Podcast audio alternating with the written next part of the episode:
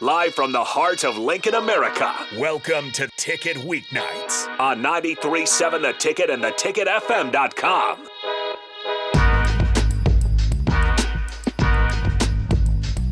Austin Norman with you here on the Husker Extra Hour on 93.7 The Ticket and the theticketfm.com. If you've got uh, thoughts, if you've got questions on Nebraska football, 17 to 9 win over Northwestern, let me know. 402 464 5685. That's the Sartor Hamann text line. Send those questions in. We'll get through them uh, with our two experts. Uh, we'll lead off with Sam McKewon here in just a sec. Tom Shatel will join us around 4:30. Big thanks to Allo Fiber for sponsoring our VIP line at Allo Fiber. They understand the importance of exceptional service with local heart. We go there right now, and we do welcome in Sam McKewon of the Omaha World Herald.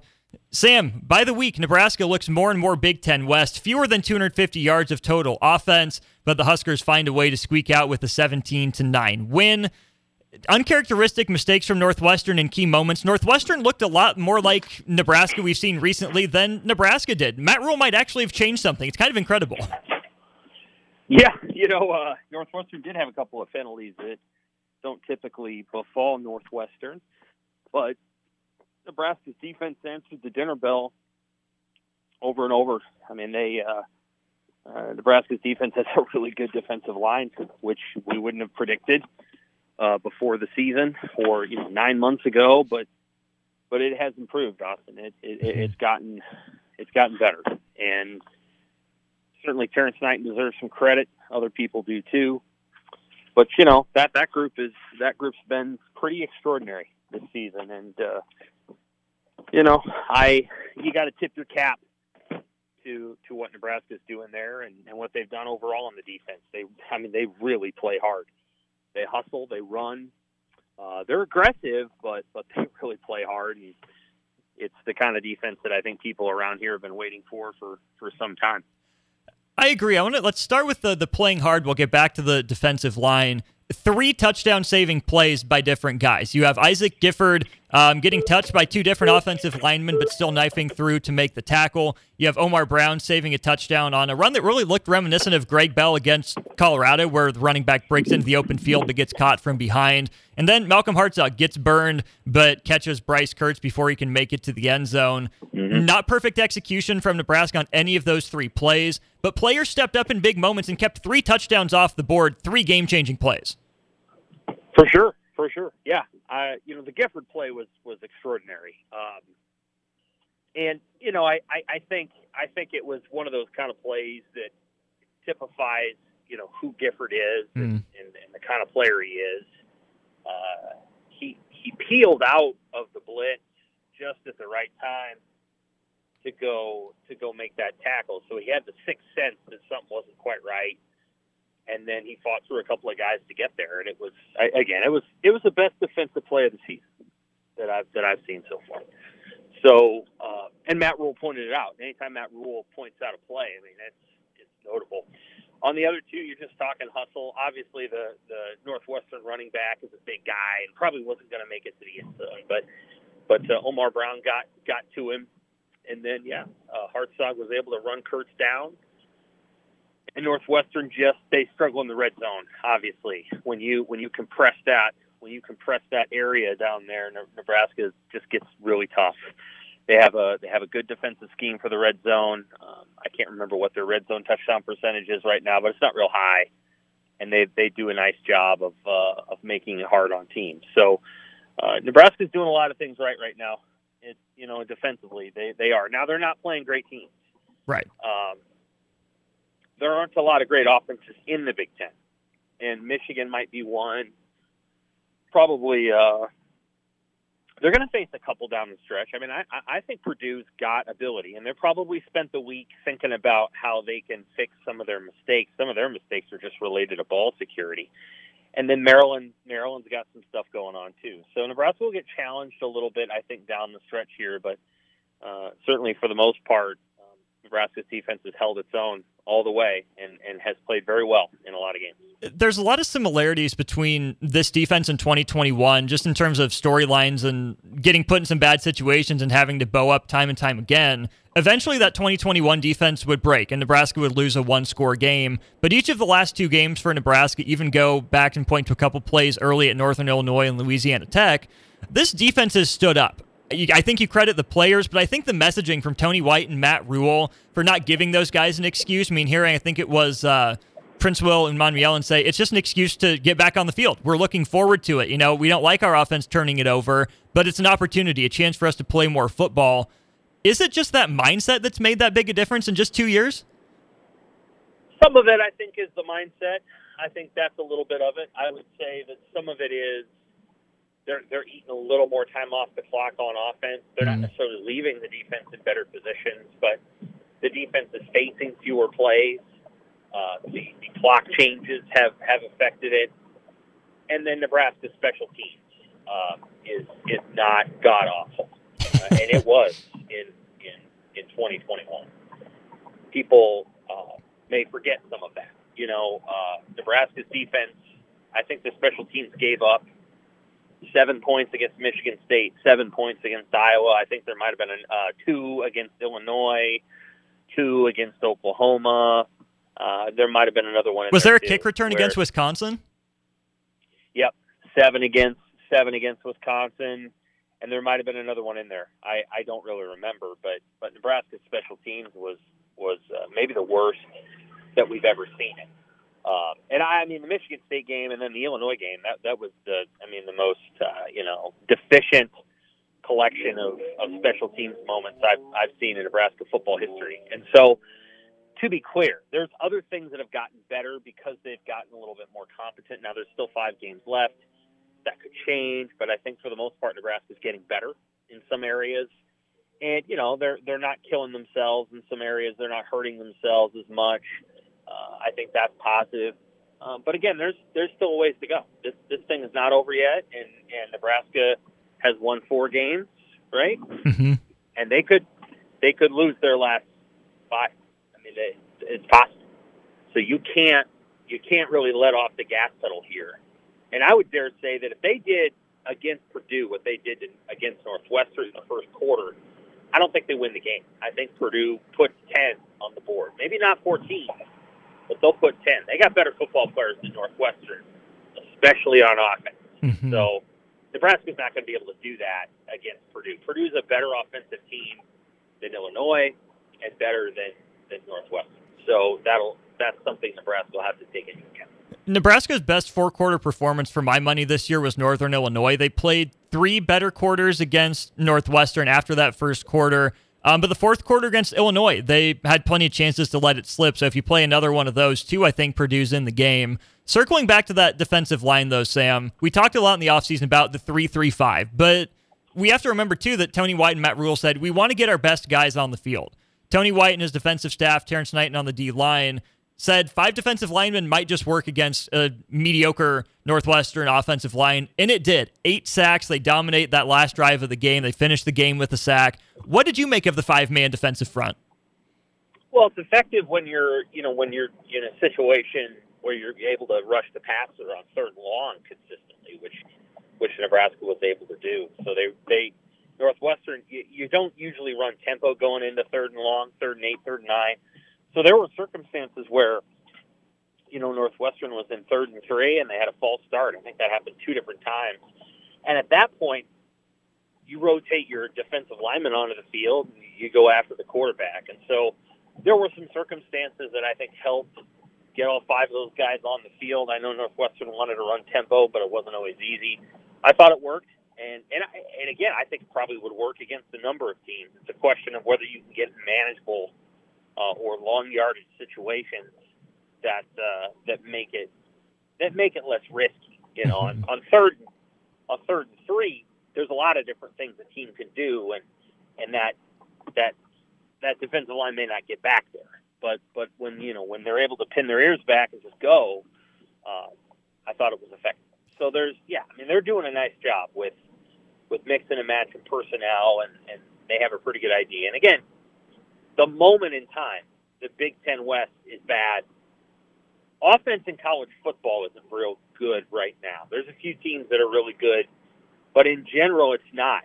Um, I think what you're seeing is that a lot of the elite offensive players uh, and offensive tackles and quarterbacks and other things they're they're leaving school Mm-hmm. and going to the NFL, and you have these other kids that are you know now in their fourth or their fifth or in some cases their sixth year because of COVID, and you're just seeing the defenses get way better. And and so you know we're going to have a couple more years of this because if you were a freshman in 2020, uh, you that that year didn't count, and so that wasn't even your redshirt year, if, even if you didn't play.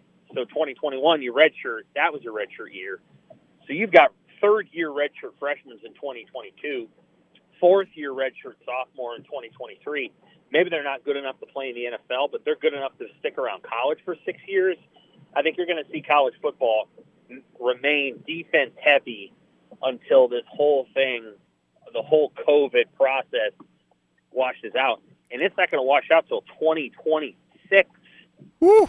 because anybody that comes into a program at 20, in 2020, they didn't have that year didn't count, and then 2021 could be a redshirt year, and you can legitimately have six-year seniors playing in 2025 uh, who are 24 years old.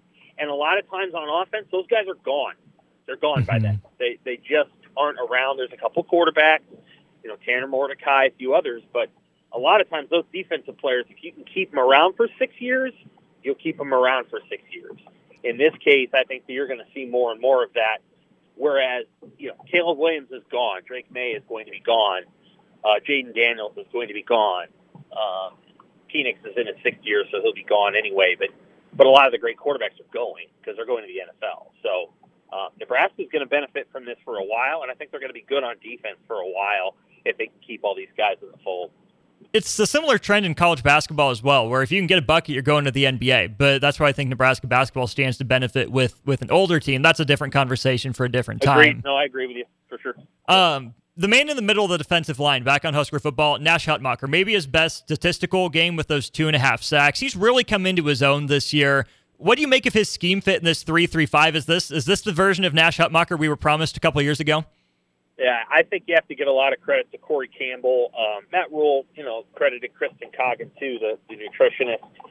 Um, which, yes, for sure. I think Corey Campbell has made Nash Hutmacher a more agile player, though, and I don't know if food can do that, but maybe that helps in the process. But Campbell's really done a good work with Hutmacher because you know Nash has always been really hard to move. Mm-hmm. That he, he's a hard person to block. He doesn't. He didn't always make plays though. And what's happened is he's become agile, and I think he's maybe moved away a little bit from the um, pure brute strength, can't move the guy wrestler to this. You know, like this is a football player. This isn't a wrestler who happens to play football. This is a very active, uh, quick twitch football player who who's really hard to block. And you know, centers are struggling with him because he's not small. He's 325, but he's also not. You can't get your pads into him very easily. You know, because he's a little compressed. He's you know he's six two. Um, you know, like for example, Ru'Quan Buckley is is a taller guy, and you can get you can get into him a little bit because he's taller. Um, Jordon Riley was the same way. These were good football players. Jordon Riley's in the NFL, but Hutmacher's hard to get a hold of because he's he's not real tall. He's about six two and a half, but he's agile and he's strong. So it's it's a challenge for for for linemen to you know, he can play over some guys, he can play under some guys. There's some things that he's doing really well that are just challenging now that he can move. And, you know, 300, six foot two, six foot three, 300 pound linemen who can move are, are really valuable, uh, even in the NFL. And I think Nash is going to get some looks now. I, you know, now it's possible he comes back. I could see that happening. I, I think one more year like this would would put him in really nice territory. But but uh, but he's going to get some looks after the season based on what he's done so far because that's a guy that you can. That's a guy who can play the run or the pass. It reminds me of Maliek Collins. Maliek Mm. was like that too, and about the same height, about the same height. Also a wrestler. So Um, I think I think Nash is comparing favorably at this point to Maliek. I, I, like that comparison in terms of the the play on the field, but in terms of the decision ahead of him, maybe more Vincent Valentine esque. I think Valentine could have been served by another year back in school. Yeah, yeah, sure. You know, Vince, Vince uh, I think was going to go because he he wasn't going to play for, uh, and of course that guy left anyway, but he wasn't playing for that coach again, and the guy at the time, and, and and Vince was, you know, I think he had different interests, and so. Um, he wanted to get going. Uh, Maliek had a family to to support. Mm-hmm. If he had come back, he probably would have been a first round pick, but he wanted to go, and and Maliek had the work ethic. You know, yeah. I, I, I think Maliek was was just in general a better football player than Vincent Valentine, but but he also had the want to, which is why he's still in the league, and he's on, I believe, a third contract. So. Uh, Nash, I think, will be that kind of player, you know, and, and Ty Robinson is going to play in the NFL for sure. I mean, Ty, Ty's good. He He's not getting as much pub this year because he has a slightly different role, but but he played really well on Saturday. And in fact, dare say he played better than Nash. Uh, and he's going to keep coming so long as he stays healthy. I think you're going to see a lot from this line over the last five games of the year, but you're also going to see them play some teams where their quarterbacks can get the ball out. Right. And so they're going to have to get a little tighter on their coverage. And if Nebraska's, they don't have many weaknesses on defense, but but they play man-free coverage, so you can beat them deep. That's one thing that happens.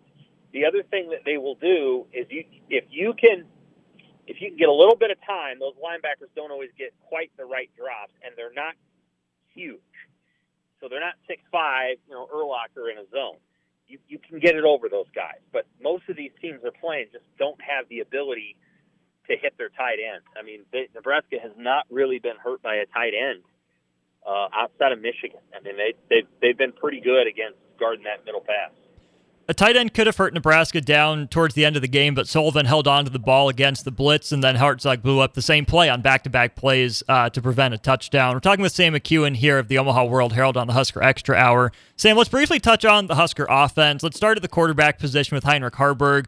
Not his best game. I wasn't very impressed, but he learned a lot, I think, while still being able to win the game. And that I think is big, and that he wasn't at his best for any number of reasons with the injuries and an older Northwestern defense. But that's a gamer at quarterback, a guy that found a way to improve off a rough start and didn't let it bury his team. I completely agree. Yeah, I mean, I the things that Heinrich does well speak to his competitiveness and his resourcefulness. So he's pretty good on third down. Um, I think he was over the line on the first third down conversion. It was very close. Um, they didn't review it. I thought Northwestern should have challenged that. Mm-hmm. They didn't. Uh, but but he's resourceful. He's pretty good at that. Like that, he was good at that in high school. He could move around the pocket. He could he could uh, manipulate, run around, and he was good in that in high school. He, he practiced that in high school. He's still good at that. I think the areas where he can get better, and I'm sure he knows this, is when you know you've got a play that's that teed up like that uh, that little uh, reverse bootleg out comeback route, or it wasn't a comeback route, it was a wheel route. It might have been easier for him if it had been a comeback route, mm-hmm. but it's a wheel route. You you got to hit that pass. That that was that was a big miss. That was his biggest mistake of the game. Maybe even more than the interception, the first interception.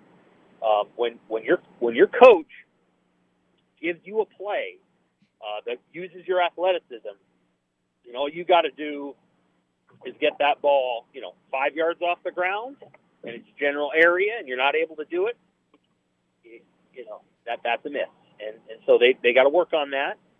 That was a miss. Uh, I think he can he can certainly get better at, you know, when he hits the top of his drop, getting it out. Now they got a couple to Fidone, um, just a couple of quick ones, which I thought was good. They need it. They need to do that more. That you you need to be able to throw the ball for a four or five yard gain because you're just not going to hit you know five yard runs every single time on first down. So they hit that play. I thought that was good.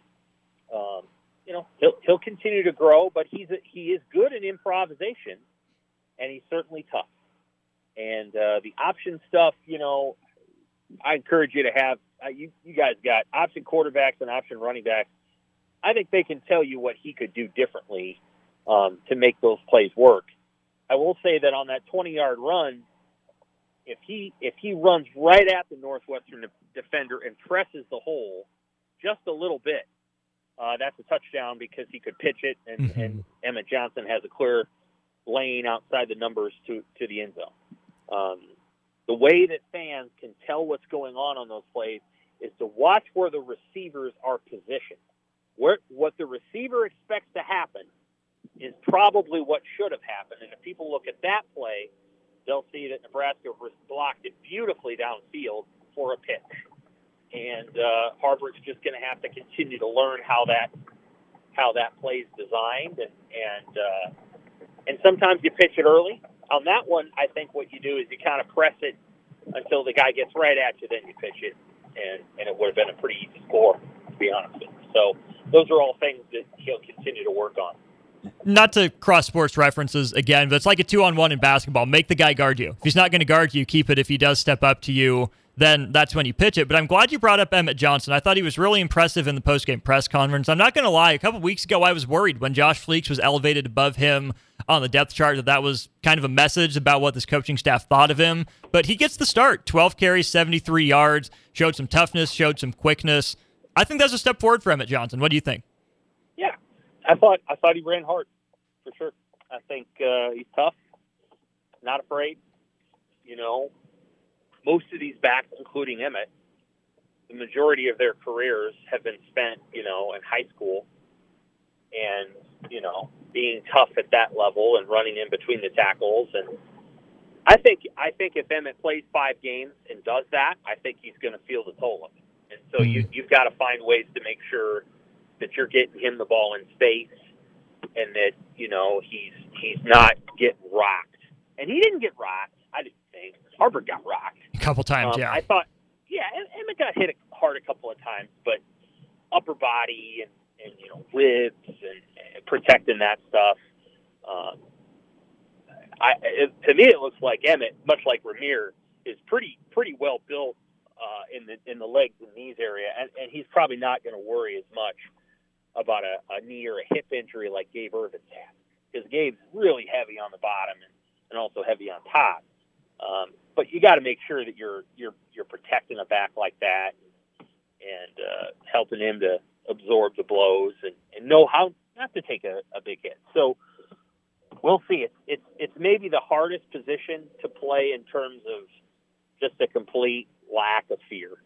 Mm. You hmm. got to be a great athlete to play running back, an elite athlete, and then you just can't cannot be afraid for a half second, and you have to be probably the toughest guy on the field because the abuse you're going to take at that position is significant. And we'll see. You know, this was the first good game.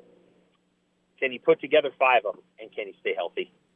You know, because Rahmir Johnson could do all the things that Emmett was doing, but he got he got hurt, and mm-hmm. and Emmett's got to got to stay upright at 5'11", 190. We'll see if he does. It's Sam McKewon of the Omaha World Herald with us on our Allo VIP line. Sam, as always, appreciate the time. Have a great rest of your weekend. We'll talk next week. Take care, brother. Once again, Sam joins us on our Allo VIP line brought to you by Allo Fiber, where they understand the importance of exceptional service with local heart. We'll step aside, take a break. When we get back, we'll bring on Tom Shatel, also of the Omaha World Herald, as we continue the Husker Extra Hour here on 93.7 The Ticket. Back to the ticket weeknights on 93.7 The Ticket and theticketfm.com.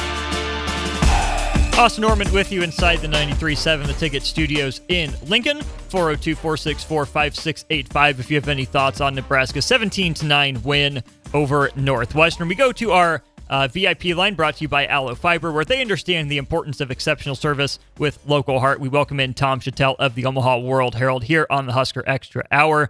Tom, it's a beautiful day outside, a beautiful day for football yesterday, and a beautiful win your column spoke to me. Winning is beautiful, doesn't matter how it looks. I like that column. I'm one of those people that has made my derision for the Iowa way of doing things, some of the Big Ten West way of doing things clear over the last few years. But darned if I'm not starting to embrace, you know, don't call it winning ugly. I think you have a point because winning's beautiful, but winning in maybe a less than aesthetically pleasing way. Yeah, it just depends on what side of the the line you're looking at. If you're looking at the defense, it's a beautiful defense, mm-hmm. right? Yeah. That that that's uh, that's a defense that would hold up in, in any era of, of Nebraska football. Um, but the uh, offense is uh, Well, it's got issues, and we knew that. All, you know, all along. We yeah, they they they they, they, they started the year with they don't have a lot of playmakers, um, and we, we, we weren't sure about Jeff Sims, and he played two games and he made plays for both teams. Um, but that's all we've seen from him. Haarberg is uh, a guy with, uh, like I say, he's he's fun to watch. He's got flaws, but he fights. He's resilient. He's he's kind of a guy you can you know from from a fan standpoint. Um, you can really like him a lot. Um, they just they're injured. They just keep losing, you know, running backs and receivers. They didn't have that many uh, to start with. So I look at it this way. Um, you know, well, you know, when is a Nebraska fan going to argue with winning after the last six years or seven years or whatever it's been? You know, it's just uh, just go enjoy it and. Um, there aren't high expectations for this year, and any anything like going to a bowl, it, it almost feels like overachieving a little bit. So, um, yeah, just have fun and you know see where it goes. They're not there yet, but uh, that was a big one yesterday. It was a big one yesterday after a big one on a Friday night in Champaign. To me, just like you said with Haarberg, the resilience I think on a team level is something that we've seen more from this group than we have in the last few years. From the four or the, the three turnovers in the fourth quarter against Illinois, the defense bows up. Two turnovers on the Nebraska side of the field in the first quarter, the defense bows up. But even on the Heinrich Haarberg part two, he didn't bow his head, right? He responded really well. Not not perfectly, but really well, took care of the ball from the interceptions and the, the dropped fumble there on the resilience. Is that because players are more confident in their abilities? Is that Matt Rhule's messaging to his team before and after the game? Where did this you know mental toughness over these last few weeks come from? Yeah i think i think they inherited some of that. They they were pretty resilient and and tough as in the second half of the last season. They uh were a lot of games. They, they managed to win a few. I i and and uh, even even Rhule said in the spring that uh, he he uh, really complimented uh, Mickey Joseph and uh, Bill Bush for you know the way they they kept they kept the players fighting. So to give them a little better credit there. I just think it's it's the um, the resilience and fight is the, the theme of the year, and it's going to be that every every week. Uh, I'm anxious to hear what he has to say tomorrow. The Monday press conferences are like a, a, a weekly speech, not only to us, to the fans, but also his team. So, what's the message tomorrow? You know, the, the Monday message. Um, and um, you know, I, I think I think it's just it's, it's, it's what these coaches want to get out of this season. Obviously, they want to win. They want to go to a bowl, but to me, I you know I, I figured out the the first building block of this uh, of this project is is to um, fight through everything and uh, you know never never take a play off and and always always play to the end and uh, expect to you know expect good things to happen. It, you know so um, it, it's it's really an interesting thing to watch. I'm, I'm really I don't I'm, I'm tired. I'm so tired of, of winning and losing, and of course a lot of losing. But just you know, riding the roller coaster every week of every every game is sort of a you know, uh, I guess a statement of where the program is, and it's just and I, it's just so refreshing to just for for, for, for me me to focus in on. Yeah, I've never seen a program really built from the bottom. This, this might be fun to watch. So I'm focusing on that. So, um, so yeah, I think to answer your question, it's it's it, it's this year's theme, and you know he came out of Michigan saying, okay, you know we're going to find out what we're made of, and they practiced right after the game, and, and all the thing was how, how are you going to react to Michigan, and then it was okay, you you, you, had, you had a nice win in Illinois. Are you are you, are you going to let down? And and are are, are, are you going to keep fighting? And uh, so I'm anxious to see what he says now. okay, right? It, it, what, you know what I mean? It just be like, okay, what's this year, or you know, what's this big theme going to be? So, um, you know, it, Purdue is not going to be easy, and, and, and Northwestern wasn't easy. Um, but man, it's sure it's a hell of a lot easier when you got that when you got a defensive line playing like that. Okay, you said the first building block was mental. The second is along the lines. Reading your columns, talking to you, I know you're a big line guy, so I want your thoughts on Tony White and Terrance Knighton and the, the rest of the defensive staff too, but mainly White and, and Knighton throwing out a five man defensive line at sometimes against Northwestern, including a, a, guy in James Williams who's on the scout team, who's every whose name everyone had to look up. What did you make of that move? Did you like it? Do you think it was interesting, innovative? It, it clearly worked.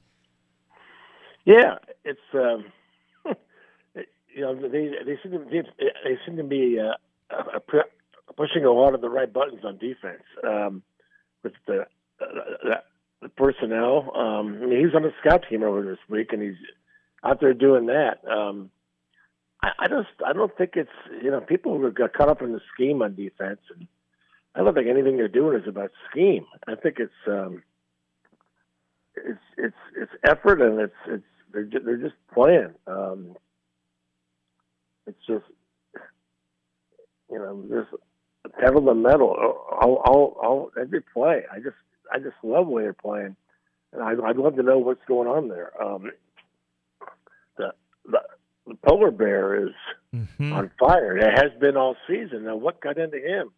Um, you know, sometimes these things happen, and uh, when you get a new coaching staff, uh, some players uh, maybe you're, you know, maybe, the the bear was just ready to come out this year, or maybe something clicked with this with the staff. I think that, I, that there's a lot there's a lot to that. Nash Hutmacher two and a half sacks. The defense eight as a unit, thirteen total tackles for loss. Um, but on the other side of the trenches here, Tom, the offensive line, Ethan Piper goes down, starting left guard. That's a big loss for this team. We know about all the injuries to the skill positions, but Ethan Piper's played some good football for this this team. To see him go down just when Nebraska was trying to ice the game and run the ball, that's disappointing. What do you make of his injury for that that group? Yeah, I didn't see it, and it's just it's it's really too bad. Um, he was playing well, and you know, in Illinois, he he, he stepped up as as like a leader, and he had a uh, injured hand, and he still played, and and um, and, and he was he was he, I mean he was out there playing well. I I, I don't know who's left.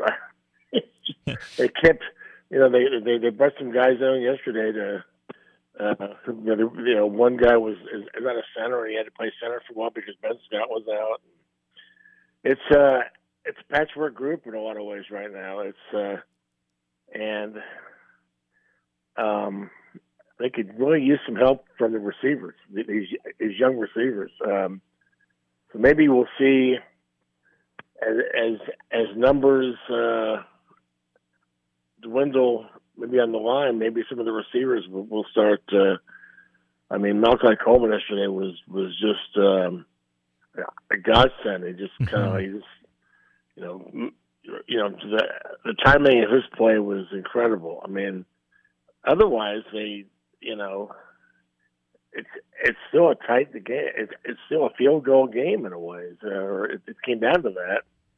And I'm just thinking, you know, don't keep Northwestern in the game. And um, so that that play, I, right when they, you know, I've, I've been kind of look looking at the play calling of that game, going, oh man, you know, they, they come out of the gate passing and two interceptions and against the wind, and I, I'm just, just I'm just kind of snickering and and you know, I chuckling all game whenever they went, went went back to pass. Like, what are they doing? You know, they, they, they, Northwestern gives them so many yards rushing. Why are they doing this? And um, so when Haarberg went back to pass on that play, I'm going, oh, here we go.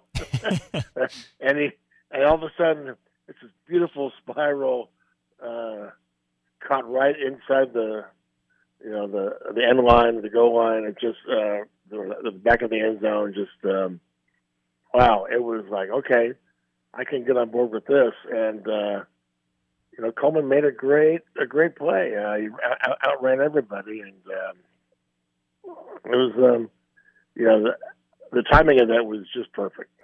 It was, and I was with you, kind of, kind of chuckling at some of the play calling and the decision making. Granted, I fully admit that I am better at playing armchair quarterback and coordinator than I ever would be playing actual quarterback or coordinator. But by calling that play at that that time, it seemed like the time to take a shot. Marcus Satterfield dials it up, and credit Haarberg, credit the O line, and credit Coleman. They they made it. I'm sure you've seen that play a handful of times covering Nebraska football. Did it look vintage? It did. Um, you know, maybe almost even a little, a little like Jammal Ward's, uh, you know, day too. Um, but uh, you know, they didn't. Um, that, that, that, was as good a throw as I've seen from from many of those old quarterbacks. So um, it's just cool to see. Um, you know, I don't think Osborne needs to come back and call plays, but it's good to have a coaching staff. You know, I I I I, I think Tom's uh, connecting with this staff, maybe more than he did with Frost and all the others. Um, I, you know, I'm, I'm, not sure he was really welcome in a couple of those uh, rooms. Mm. Um, I don't, I, I don't think Pelini wanted them around that much, and um, it's, it's good to see him in there. You know, and, and making suggestions. He feels comfortable enough to, to make suggestions, and they're they're, they're, going to use what he has to say. I mean, that's just smart. Um, I'm these guys don't, have had never run the, the Osborne offense before. They they don't know much about the option or you know what what, what was going on and and um, so it's uh, it's uh, there's some good karma you know there that that, that uh, you know they're bringing Tom back. They're, they're, it's, it's not being forced. It's it's not for show. It's it's uh, it's kind of cool. Uh, last thing for you, Tom. You and a handful of your, your colleagues at the Omaha World Herald and across Nebraska media pulled double duty with the Husker football win over Northwestern, booked it over to the Bob Devaney Sports Center for Nebraska's uh, one versus two showdown with Wisconsin. What a match it was, lived up to a lot of the hype. And it seems like that's a game that in Nebraska volleyball's special seasons, it finds a way to win one or two of those matches a year. Credit John Cook, credit Harper Murray for coming alive late, credit the upperclassmen for keeping the ship steady, even down 2 1. What do you make of the win for the Nebraska volleyball last night? I tell you what, uh, the, the, the um, there's just a different level, uh, uh, you know, this year. There's just something different about this whole thing. And um, it doesn't mean they're going to win everything or, or whatever, but. Um, you know, they played big matches before. They played number one versus number two. They played Wisconsin every year. There's just something going on. The, the stadium match just cranked up the volume on everything, and, uh, not only with Nebraska but everywhere. I think in volleyball, and um, I, the two, the two, uh, I, I would guess sporting the, the, the, the two Nebraska games that I've covered this year that, that stand out the most to me. The one I remember the most is the, the volleyball day in Nebraska, mm-hmm. and, the, and the match last night. I'll, I'll never forget that. It was it was as good as anything I've ever seen at uh, Nebraska. I mean, just uh, you know, I had, I had to write a column in, in like ten minutes, and I I wish I'd said that last night, but I was thinking about it on the drive home last night. Just you know, that's as good as I've, I've seen a lot of incredible stuff. Uh, College World Series, all those Orange Bowls, uh, Frazier, and all that, and that's as good as any of them. That atmosphere, the noise. Um, I was I was kind of laughing to myself. What? Um, okay, that that last that last cheer I heard was was it as loud as, as when Jamar Johnson hit the shot '92 to beat KU? I just you know this is the same building. But boy, it sure seems louder than anything I ever heard in, in uh, the, the, the basketball uh, basketball days. Um, it was insane. It was, uh, and I, you know, I, I I found myself a little maybe as, as maybe I'm too much of a purist, but thinking, man, it's too bad a match like that has to end on a replay.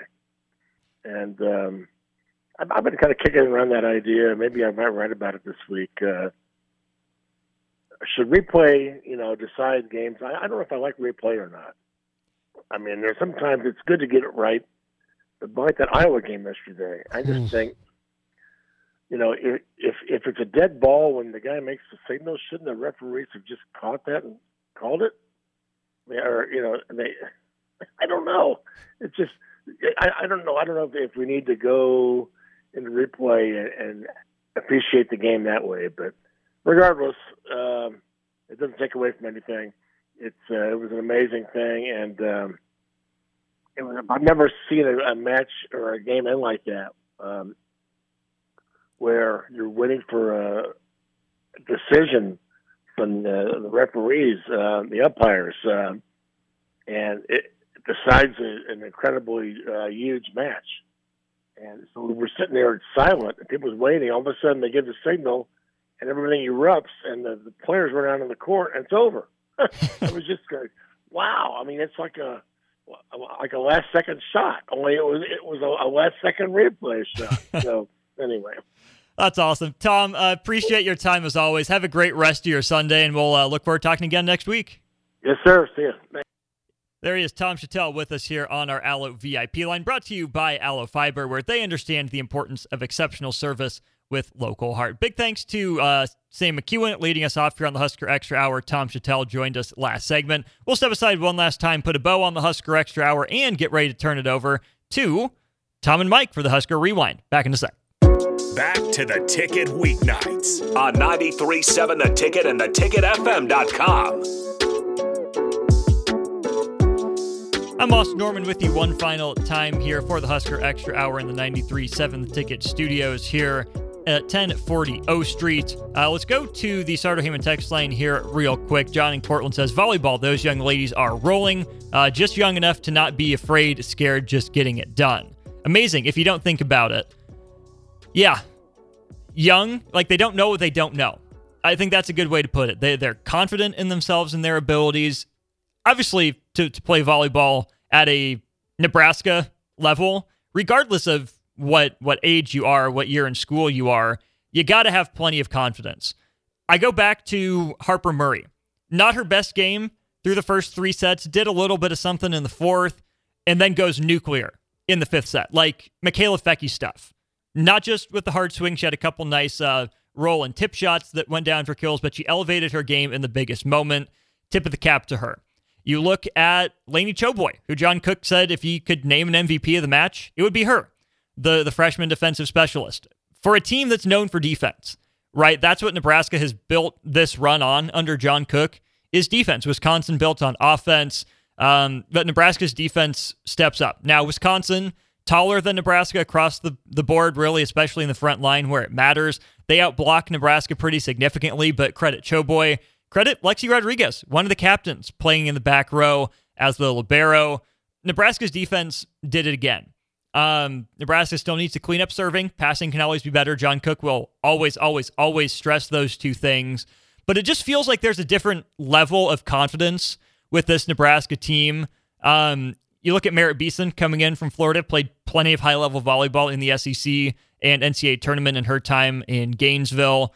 Um, you look at Lindsay Krause, you know, for the last couple weeks playing some really good volleyball, experienced returner. Lexi Rodriguez, maybe the heart and soul of that team on the defensive side of the ball. You look um, to the middle. Bekka Allick is an emotional spark, still a young player, but lighten it up. Andi Jackson is a freshman in the middle as well. Tall, lanky, athletic couldn't pay me enough to stand in front of a shot from her and try to dig it. You just couldn't. So, big tip of the cap to Husker volleyball. They take down number one Wisconsin. That number one ranking will be back where it belongs when the next AVCA volleyball poll comes out. Do also have to shout out the women of Husker soccer. They claimed a share of the 2023 Big Ten Conference title. Uh, they beat Illinois four to two earlier today. They go seven one and two in league play. It's their fifth regular season title in program history. So big congratulations to the ladies of Husker Soccer.